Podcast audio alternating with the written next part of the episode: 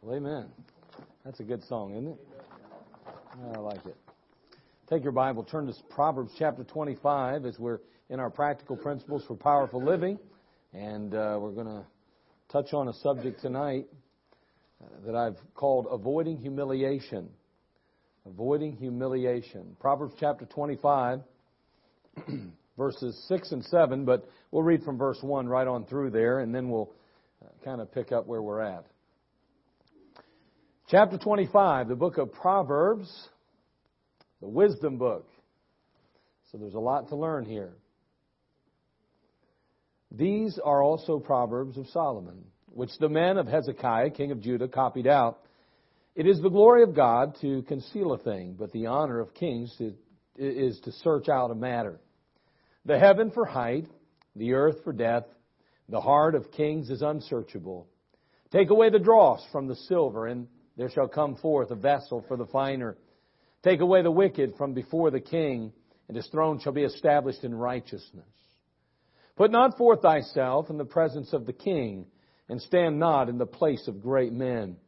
For better it is that it be said unto thee, Come up hither, than that thou shouldest be put lower in the presence of the prince whom thine eyes have seen. this particular scene that's being described in the book of Proverbs is also related in the book of Luke by Christ. He shares a similar story, if you will, or, uh, and, and, and gives us some insight into a few things. Look, if you will, Luke chapter 14.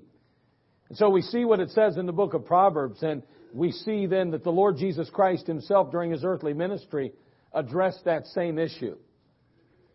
And it is almost virtually identical. Notice what he says in Luke chapter 14, beginning in verse 7.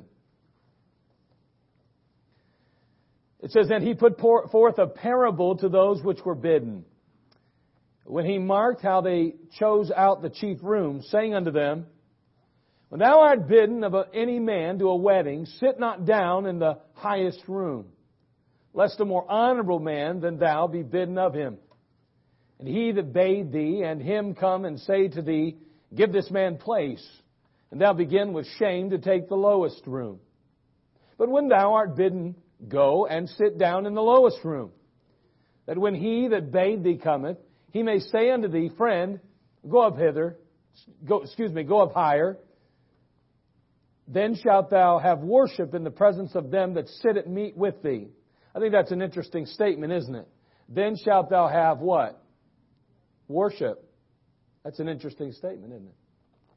I got to believe that the Lord Jesus Christ said to somebody there, you know, you go to this particular uh, uh, gathering and you take a lower seat and then you get brought forward and you're going to have worship in the presence of them that sit at meat with thee, I got to believe it's okay to honor people.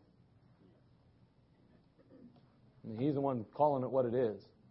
It's kind of interesting, isn't it? We know that God alone deserves our worship in that regard, but obviously there's an element where people are elevated, and we'll note that here in just a moment in the final verse of this passage when it says, here he says, uh, but he says, um, For whosoever exalteth himself shall be abased, he that humbleth himself shall be what? Exalted. Again, that's the emphasis. Now, again, in the passage, we see that basically this man here has come to uh, this particular gathering. I don't know what kind of feast it was necessarily. But in this case, he's saying, now listen to me. He says, okay, you go to this, uh, uh, you've been bidden to go. You take the high place. You go where all the, you know, special people are. I want to sit with all the, you know, the important people. And I believe I deserve to be seated up here with the important people. And I know the owner and I know the, the, the guy calling the meeting and I know the person that's invited me here. Man, I mean, we're close. We're like that. And, and you go sit up at the top. You sit up there where the, the, the VIPs are, so to speak.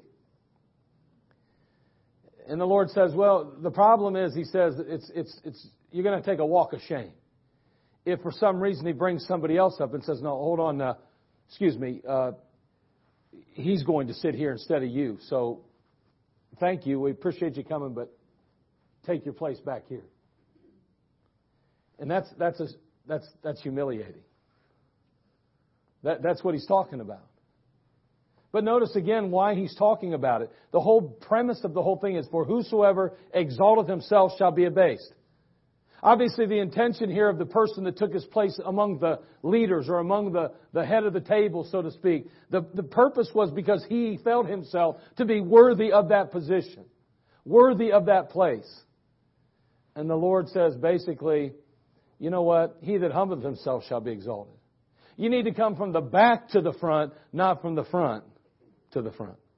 Let somebody else exalt you. Let somebody else bring you from the rear to the front instead of you saying, I deserve to be out front. That's what he's basically saying. So, one conclusion that we could come to about this particular man is that maybe he was just downright ignorant. Maybe he didn't know any better. Maybe he didn't have a clue. We had arrived, we had arrived very early to the airport there in the Philippines, my dad and I. We'd been in the Philippines for about, oh, I don't know, 15 days or so. And um, we're headed back to the States. We're instructed uh, by uh, the, the pastor there to uh, tell them that we wanted to sit in, in, in, an emergency exit, at an emergency exit, because there at the emergency exit, there's always a little more room. You know, you can you know, there's no seats in front of you. There's the exit, so you can stretch your feet, you can stand up, you can kind of, you know, just a little bit more comfortable, obviously. And so we went into that particular uh, airport, him leading us, and uh, you know, we thought, well, okay, we're going to ask for this spot. We're going to take that place if they have one available. And so as we entered the airport, there was a huge line. I mean, a, a long line of passengers. And again, you got to understand, it doesn't matter how early or how late you go to the Philippines there in Manila, it's always crowded. Always crowded. It's amazing the, the traffic. There's over 20 million people in Manila. And so it's a constantly, it's just a busy place. So the lines were really long. I think it was 4.30 in the morning, you know, or something like that. And we didn't fly out till 6.30 or something, or maybe 7.30, or I don't even remember now. But you had to get there so early because the traffic was so bad. But so we went in on in there and uh, uh, we, we, we knew we had to check in and so forth. And this guy, he grabs us and he takes us right to the front of the line.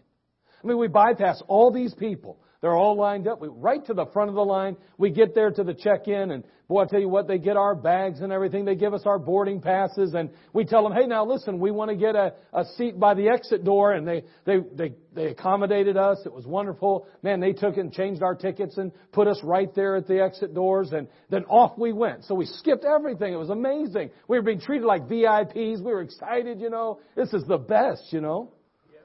And so we boarded our flight and we landed three and a half hours later in Japan. Now, from in, in, Japan, you know, we have our next leg of the journey, and it's going to be the longest part of the journey. Matter of fact, when you're coming back from the Philippines, you usually land in Japan, and then you you'll take a flight from Japan all the way to the States, which takes probably anywhere from 12 to 14 and a half hours. It depends, and that's I mean, it's just a long flight. And so, you know, of course, we're not we're you know, it's you're not looking forward to that flight, mind you. And uh, so we get there and we're waiting in that uh, Japan airport, and and all of a sudden, you know, we uh, uh, they start to board the plane, and uh, we're looking at our tickets, and I mean, we were. This is amazing. We can't believe it. They've upgraded us. Just like there in the Philippines, they changed our tickets. They put us right at the, at the, at the exit doors. We're looking at our tickets. We're like, are you kidding me? This is unbelievable. We're the first ones to board this plane. We get on that plane, we start looking for our ticket, uh, for, for our seats, and we've got our seat numbers. We're, we're checking out our seat numbers. And I mean to tell you, man, it is first class. We're like, yeah! Man, the Lord is good. This is amazing. So we sit there and we take our seats there in first class, and we're just, this is the best, man. I mean, and so we're sitting there and they'd come along, you know, and would you like anything, sir? Would you like anything?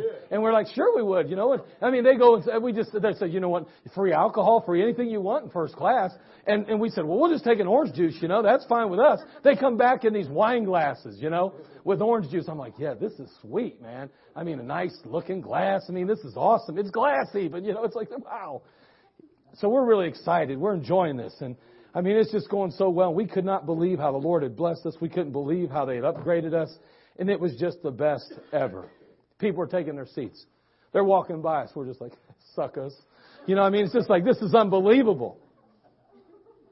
About 25 minutes into this ordeal, you know, because I mean, that's a big plane, you know, it's huge. There's hundreds and hundreds of people, and they're all loading up, getting fire, and they're getting ready to close the doors up there. We can hear them saying, All right, is everybody on board? Ready to close the doors? We're like, Yes.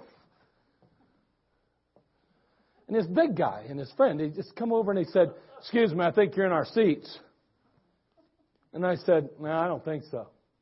I said, I, I, I don't. I had my ticket right there. I was like, No, man, right there. He takes my ticket. He looks at it. He goes, Man, I don't get it. This is crazy. I got the same ticket. This is the same. I'm in the same seat as you are.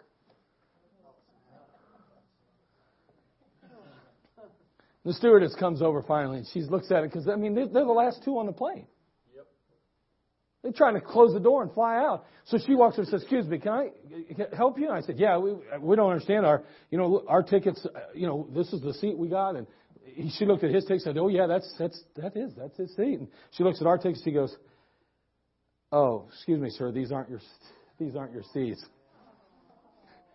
Those are your tickets for the next leg of the trip." we were looking at the ones that went from from uh, Detroit to Akron, not the one, the Detroit to Cleveland, not the ticket that went from Japan to Detroit. And so we thought, well, we got a free drinks out of it. We stood stood up and took that long walk of shame. All the I mean, it was like it lasted forever. I mean, it's like, excuse me, could you move your feet over? We're trying to get through here, okay? We've got all our stuff. It's like, oh man, there's no place to put your luggage now. Everybody's filled up everything. All the way to the back. Yeah, that was not fun. That was the walk of shame. You know, this man in our passage, I, I suppose he could have been ignorant. He walks up, sees a seat, and goes, "Oh, I'll take that one." That's not that's not what happened, though. No, not not according to the Word of God, because we know for a fact that in the passage it says, "For whosoever exalteth himself shall be abased, and he that humbleth himself shall be exalted." So we know that the Lord was trying to teach us a lesson here about humility. So it wasn't ignorance in his case; it wasn't ours. I promise you that. So tonight just in a few minutes, I, I want to talk to you and share three things that I believe this man was. And again, I just want to help us to avoid humiliation. So let's go ahead and have a word of prayer, and then we'll just talk about it very quickly. Father, we love you. We need you. Help us, we pray. And Lord, give us guidance and leadership in these next few minutes, literally, Lord. In Christ's name, amen. so in chapter 14, verse 11, once again, we noted that the Lord made it very clear why he had written that particular passage and it addressed pride. And so I'm convinced that the point of the Lord's example, again, was to warn you and I against pride and its downfall. in other passages, he also warns of the danger of pride. He says in Proverbs 11:2, "When pride cometh, then cometh shame, but with the lowly is wisdom." In Proverbs 18, 16, 18, he says, "Pride goeth before destruction, and a haughty spirit before a fall." During the battle of the, uh, of the wilderness in the Civil War, there was a Union general by the name of John Sedgwick. He was inspecting his troops. At one point, he came to a parapet over which he gazed out in the direction of the enemy. He just kind of stood there and looked out over the enemy. His officers said, Sir, sir, I, I, we believe that's unwise. Perhaps you ought to, you ought to kind of duck while passing that parapet, that opening. Nonsense, snapped this particular general. They couldn't hit an elephant at this distance. A moment later, Sedgwick fell to the ground, fatally wounded. Just like that. Pride goes before destruction, a haughty spirit before a fall. In Proverbs 29, verse 23, it says, A man's pride shall bring him low, but honor shall uphold the humble in spirit. There's a former heavyweight boxer by the name of James Quick Tillis. He was a cowboy from Oklahoma and he fought out of Chicago in the early 1980s. He still remembers his first day in the Windy City when he jumped off of his, uh, after he got off the, the bus, he says, actually, I'll let him say it. He says, I got off the bus with two cardboard suitcases under my arms in downtown Chicago and I stopped in front of the Sears Tower. I put my suitcases down and I looked up at the tower and I said to myself, I'm going to conquer Chicago. When he looked down, the suitcases were gone, he said.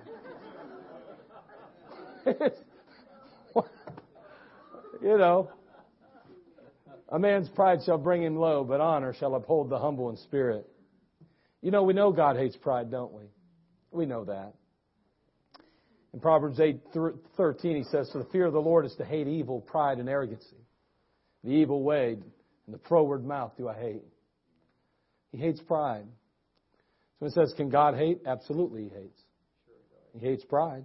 We know that for sure. This man in the passage was prideful. He was prideful. When it came time to take a seat at this particular function, he went right to the, the VIP table have me a seat. I'm going to have a seat where the, you know, the rich sit. I'm going to have a seat where the, the, the big dogs sit. I, I deserve it. I'm just as good as anybody else. Man was prideful. Number two, though, the man in this passage was presumptuous. He was presumptuous. Our passage in the book of Proverbs says, Put not forth thyself in the presence of the king, and stand not in the place of great men. This guy takes it upon himself once again to assume the honorable position. That's prideful, but it was also very presumptuous. Think about how presumptuous he must have been to think himself worthy of such honor and recognition. To be honored and recognized, obviously, is not wrong, as we've noted already, but the fact that he believed himself worthy of recognition, that was wrong. That was the problem. You would never know anybody, maybe even yourself, that's ever thought worthy, been worthy of recognition, would you? None of us have ever thought that about ourselves or knew anybody like that, right? It's natural. You know why? Because it's called flesh. It's called pride in many cases presumptuous. In Proverbs 27 2, the Bible says, Let another man praise thee and not thine own mouth, a stranger and not thine own lips. We're not to presume greatness. We're not to assume that we deserve to be at the honorable place. We're not to presume that we should have the best seat in the house. We shouldn't always have the right to go to the front. That's not our place. Now, that's not what our culture teaches, and that's not what our society in, it just pours on people. Everybody today has a right to be treated like everybody else, and nobody's second, everybody's first. But you know what? As a believer, we're to be humble. Now, that's not how the world teaches it. Although the world teaches that everybody, oh, you don't have to take a second fiddle, take a second seat to nobody, Buster. You fight for your rights. You burn cars, you burn down houses, you tear down college campuses, whatever you want to do. It's all right today. Shoot cops, do whatever you want. Because you have a right. And tell you what our rights are as believers to be humble. that's, our right. That's our right. This is ridiculous, the state that we find ourselves in. The state we find ourselves in is the state this man found himself in. Believing himself to deserve honor all the time.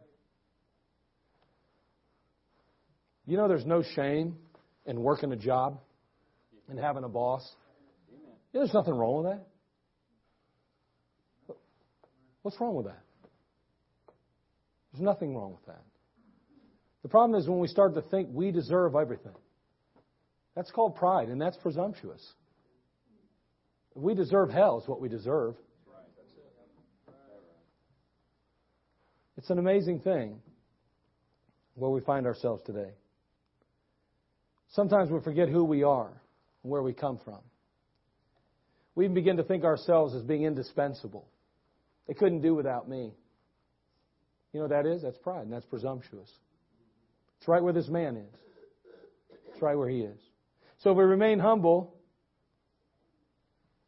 we don't have to allow success to change us. And the truth is, we never really change anyway. We're still the same person. You're still that little baby that your mama smacked that diaper stuff on and rolled up your diaper on, and you're still that person. You might have a little more money now. You might have a nicer car. You may have a beautiful home. But that doesn't make any difference. You're still just a human being. Winston Churchill once was asked, doesn't it, doesn't it thrill you to know that every time you make a speech, the hall is packed to overflowing? It's quite flattering, said Winston Churchill. But whenever I feel that way, I always remember that if instead of making a political speech I was being hanged, the crowd would be twice as big. And you know what? He's right. Winston Churchill drew tremendous crowds. But like he said, he knew all along, kept the right perspective. If I was being hanged, I guarantee you there'd be twice as many here. So really, you know, it's about keeping perspective, isn't it? It's about understanding who we really are. Paul the Apostle was probably one of the most prolific writers of the New Testament. He was probably the most influential man outside of Jesus Christ that Christianity has ever known. And yet he remained humble. Matter of fact, he tells us or shares with us his attitude concerning humility when he says in the book of 1 Corinthians 15:9, "For I am the least of the apostles." Now let me ask you something. Do you consider Paul the least of the apostles? I don't. I, I don't. But he says, For I am the least of the apostles. Someone says, Well, that was just false humility. That was just fake. It was just, he was just putting on. No, he wasn't. I, I believe that was genuine. I don't believe God allowed that in the Bible like that to somehow trick us. Well, you know, you just pretend to be humble and everybody will think you're humble. No, I don't think Paul was pretending. Ephesians 3:80 says, "Unto me, who am less than the least of all saints." Now, not only does he say that I'm the least of the apostles, but he goes on to say, I'm the least of all saints. Now, I don't believe that for a minute, do you? But yet, Paul saw himself as the least of all saints. What he's saying is, I see myself worthy of nothing. Of, of, if, if this saint is not worthy of something, I know I'm not, because I'm the least of those saints. He goes on in 1 Timothy 1.15 to say, I am chief of sinners. I'm chief of sinners. Oh, do I believe that he was the chief of sinners? No, I don't. Not in comparison to humanity, not in comparison to Christianity. Maybe in God's eyes we're all obviously chief of sinners, but the reality is this. When we view one another, let's be honest, we have a tendency to see people on levels. Paul was not chief. At least not from a humanistic standpoint. No way. Paul walked with God, and compared to us, probably, we wouldn't even come close. We couldn't even touch the hem of his garment. On a visit to the Beethoven Museum in Bonn, a young American student became somewhat fascinated by the piano on which Beethoven had composed some of his greatest works. She asked the museum guard if she could just, you know, just, you know, play a few bars on it. But when she asked, she kind of stuck a lavish tip out. You know, a good amount of money. And the guard kind of took the money sheepishly, but he said, oh, okay, all right. So the girl went up to the piano and she tinkled out a little opening of the Moonlight Sonata. And she was leaving and she said to the guard, she said, I suppose all the great pianists who come here want to play on that piano. The guard shook his head and said, Paderewski? By the way, he was a very famous Polish pianist. Paderewski was here a few years ago. He said he wasn't worthy to touch it. Isn't that interesting? See, this man was prideful. He was presumptuous. He believed himself worthy of preeminence. He believed himself worthy of honor. He took his place at the front of the room. He took his place with the VIPs. He took his place up there where the honor, the guest of honor was the only one that should have been able to say, this is where you sit.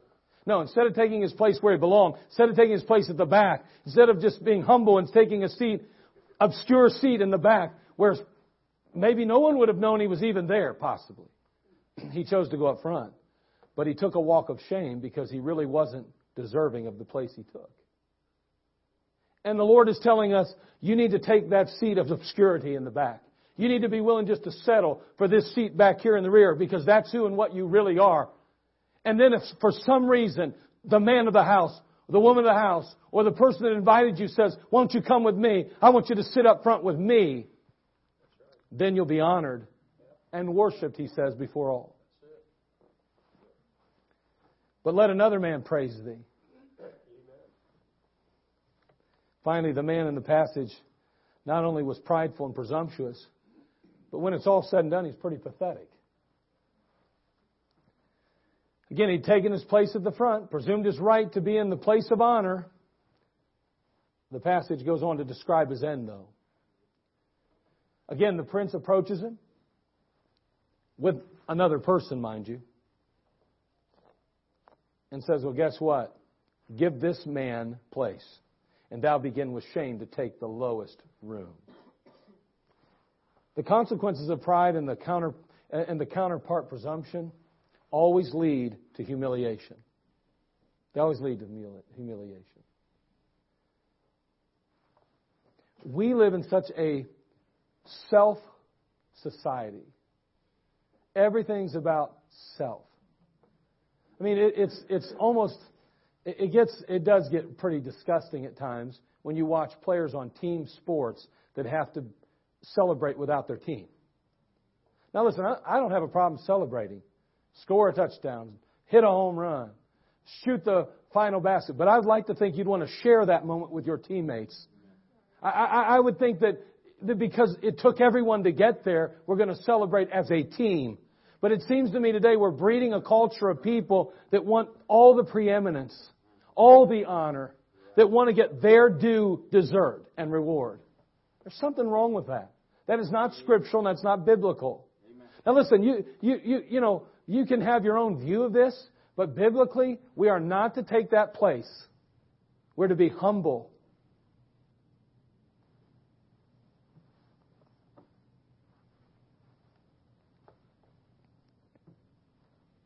The Bible says, Whoso boasteth himself of a false gift is like clouds and wind without rain. Whoso boasteth himself of a false gift is like clouds and wind without rain in Proverbs 25:14.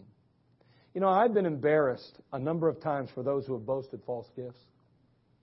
You ever been embarrassed for people like that? I have. I don't know if they're embarrassed at times. I wonder sometimes. But it's not uncommon for folks to boast of being good singers, or amazing athletes, or successful students, or savvy administrators, or prolific writers, or talented artists. And they like to tell you how great they are. And yet, they're nothing of the sort. I cannot tell you how many times I've been embarrassed for people who thought they had these tremendous gifts. We need to get a fresh look at ourselves. We need to see ourselves the way God does. We need to be very careful that we don't believe the lies of our mothers. You're the most handsome boy in the world. Trust me, you probably aren't. You get what I'm saying? And, again, can I, can I just tell you the truth? Be careful you don't lie to your children. You don't need to lie to your kids. I mean, a mom that says, You're the sweetest thing on earth to me. She means that with all her heart. But you got to be careful you don't lie to your kids. And you are the best, put whatever you want on the end of that, that I've ever seen. Maybe it's true. And if that's true, fine. But they better not think that it's the best everybody's seen. I heard a guy talking the other day, just today, about a player on the Miami, uh, on not not a pro team, but a college team, about how good he was in basketball. And he said, "I've been watching the MAC for ten years. He's the best player I've ever seen." I thought ten years is nothing. Well, then we can go back to these players. He said, "I'm thinking you haven't seen history though. He might be a great player, but that doesn't mean he's the best just because you say he's the best." I'm just saying we got to be careful that we don't lose perspective. Probably if you talk to that young man, he'd be like, hey, I just do my job out here. Well, I hope that's how he feels because that's the way he ought to feel. And if that guy says he's the best he's ever seen, then guess what? I took notice today just because he said it. That doesn't mean it's true yet. But boy, he honored him. At least that boy wasn't the one going, I'm the greatest. You know, the Muhammad Ali series, uh, you know, thing. I'm the greatest. I'm the greatest. Float like a butterfly. Sting like a bee. You know, that kind of stuff is the beginning. It seemed like it was the kind of the beginning of that stuff with athletes to me. I have a problem with it sometimes. Now, if you're going to jump into the kettle in a Dallas Cowboys game, the Salvation Army kettle, and make millions for the Salvation Army so they can feed people, I don't know if I have a problem with that. Uh, if you're going to jump in the stands at Lambeau Field, I'm okay with that, I guess. Because that's what they all do. But boy, we need to celebrate as a team. We need to take our rightful places. This man ended up at the back, humiliated. A woman, and I'm closing here, so we'll get done here in just a moment. A young woman asked for an appointment with her pastor to talk with him about a, a besetting sin that, was, that bothered her in her life. when she saw him, she said, Pastor, I became aware of a sin in my life which, honestly, I just can't control. Every time I'm at the church, I begin to look around at the other women, and I realize that I'm the prettiest one in the whole congregation. None of the others can compare with my beauty. What can I do about this sin? The pastor said, Well, Mary, that's not a sin. Why, that's just a mistake.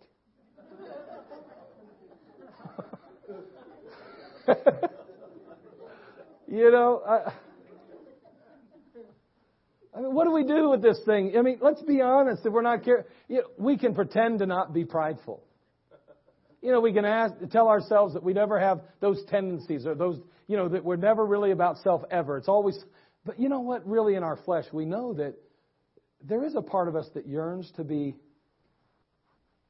lifted up. And that's something we have to die to on a regular basis. Just because somebody is lifted up, though, doesn't mean that they're seeking pride, that they're prideful.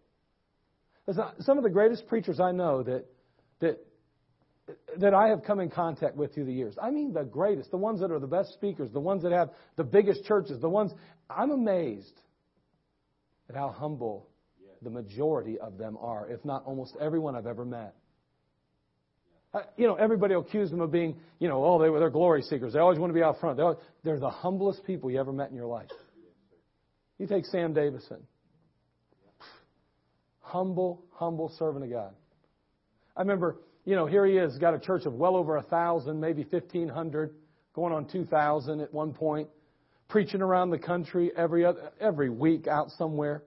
I mean, everybody knows him. He's on the platform of the sword of the Lord. He's doing all these things, preaching huge conferences, has a huge school. Man, God's blessing him and his ministry. And Sherry and I roll into the sword of the Lord one year and we sneak on upstairs because I don't know what happened or somehow we got held up in the traffic going into it or something. We go up into the balcony and he's up on stage getting ready to preach and we have a seat up there in the balcony uh, in front of the uh, sound booth. And Davison says, I was like, that's a humble man. I guarantee you to acknowledge me in a service like that. I mean, two, three thousand people sitting in that building, and he recognized me. You think that that's a prideful area? He wouldn't want to be associated with me. I'm a nobody. Humble man. And let me tell you something. That's the attitude we ought to have. We ought to have that spirit and that attitude.